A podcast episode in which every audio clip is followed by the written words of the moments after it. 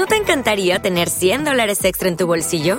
Haz que un experto bilingüe de TurboTax declare tus impuestos para el 31 de marzo y obtén 100 dólares de vuelta al instante. Porque no importa cuáles hayan sido tus logros del año pasado, TurboTax hace que cuenten. Obtén 100 dólares de vuelta y tus impuestos con 100% de precisión, solo con Intuit TurboTax. Debes declarar para el 31 de marzo. Crédito solo aplicable al costo de la presentación federal con TurboTax Full Service. Oferta sujeta a cambios o cancelación en cualquier momento.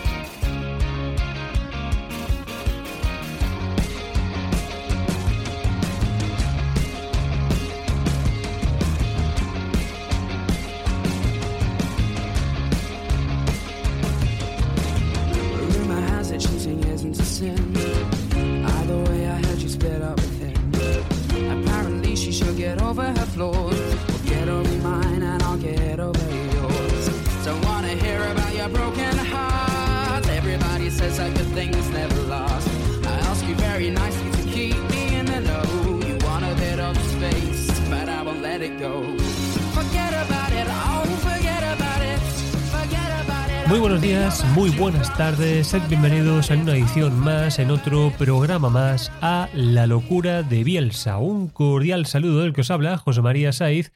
En esta ocasión tengo para vosotros un programa que es literalmente hijo de una reflexión eh, que tenemos todos, ¿no? Yo hay veces que estoy pues trabajando o estoy en casa, estoy haciendo cualquier cosa, pero verdaderamente estoy pensando en fútbol. Estoy planteándome cositas, haciéndome preguntas, repasando, ¿no? Lo que seguramente te pasa a ti también en tu vida cotidiana.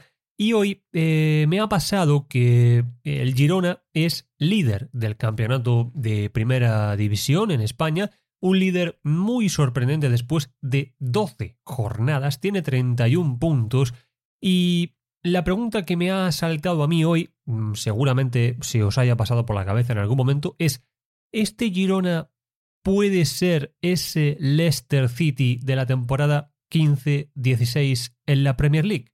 ¿Es lo mismo? Bueno, vamos a comparar.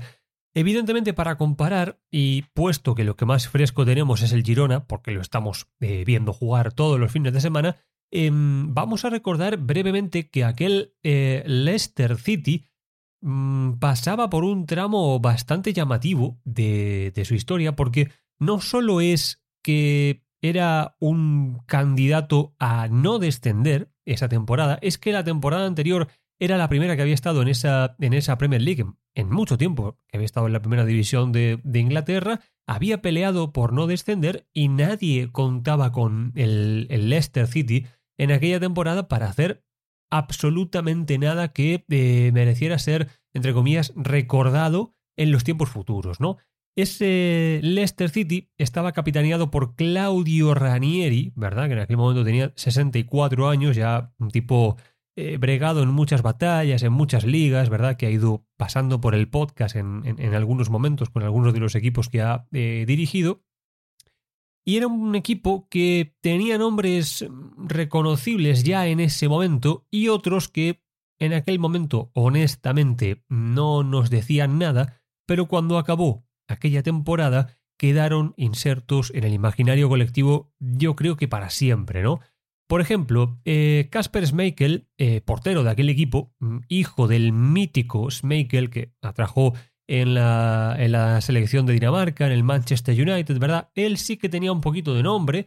Eh, Fuchs, Christian Fuchs, el austríaco, sí que era más o menos conocido, ¿no? Al Brighton también había tenido un paso por otros equipos de, de, la Premier. Ulloa, creo que lo habíamos visto ya en la Almería en algún momento, me suena, pero poquito más. Y el resto, fueron jugadores como por ejemplo eh, Danny Drinkwater, ¿verdad? Que aquella temporada tuvo una muy buena campaña, Morgan, Danny Simpson, Kanté, Mared, Bardi, Okazaki, Sloop, King, o sea, jugadores que de alguna manera eh, formaron parte de ese, de ese equipo, otros que estuvieron en ese equipo pero prácticamente no, no jugaron, como es Kramaric, que solo jugó eh, dos partidos, otros como por ejemplo Ben Chilwell hoy en el, en el Chelsea, que honestamente no sé si esta Premier le cuenta o no le cuenta porque no jugó ningún minuto, aunque estuvo ocho veces en, el banquillo, pero no llegó a, debutar.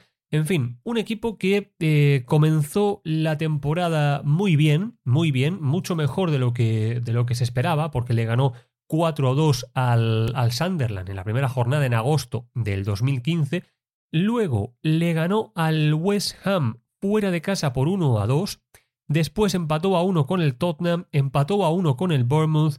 En la jornada 5 le ganó 3 a 2 al Aston Villa. En la 6 empató a 2 con el Stoke City. Y en la jornada 7 vino su primera derrota.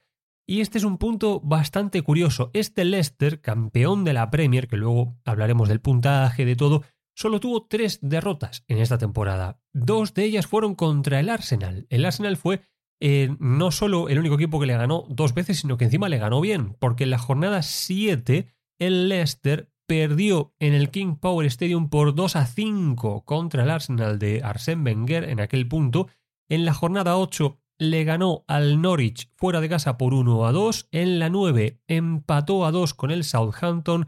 En la 10 le ganó 1 a 0 al Crystal Palace. En la 11 le ganó por 2 a 3 al eh, West Bromwich Albion y en la 12 le ganó al Watford por 2 a 1. Como vemos, hasta este punto, el bagaje del Leicester City era sorprendente. Sí, muy sorprendente para lo que era eh, su historia, para lo que era su, su, realidad, pero el Leicester no era líder en esa jornada 12. Bien, este es un punto ya que viene marcando quizá esa, esa pequeña eh, diferencia con lo que viene siendo el Girona. Vamos a comparar em, la realidad de ambos equipos estadísticamente en esa jornada 12 para ver un poco dónde estaba cada uno. El Leicester tenía 25 puntos, eh, fruto de 7 victorias, 4 empates y una derrota. La del Arsenal había hecho 25 goles y ojo con esto porque había recibido 20.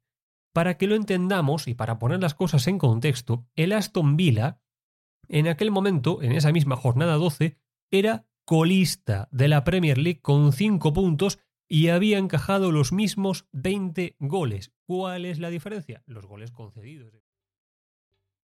¿Te está gustando este episodio? Hazte fan desde el botón apoyar del podcast de Nivos. Elige tu aportación y podrás escuchar este y el resto de sus episodios extra. Además, ayudarás a su productor a seguir creando contenido con la misma pasión y dedicación.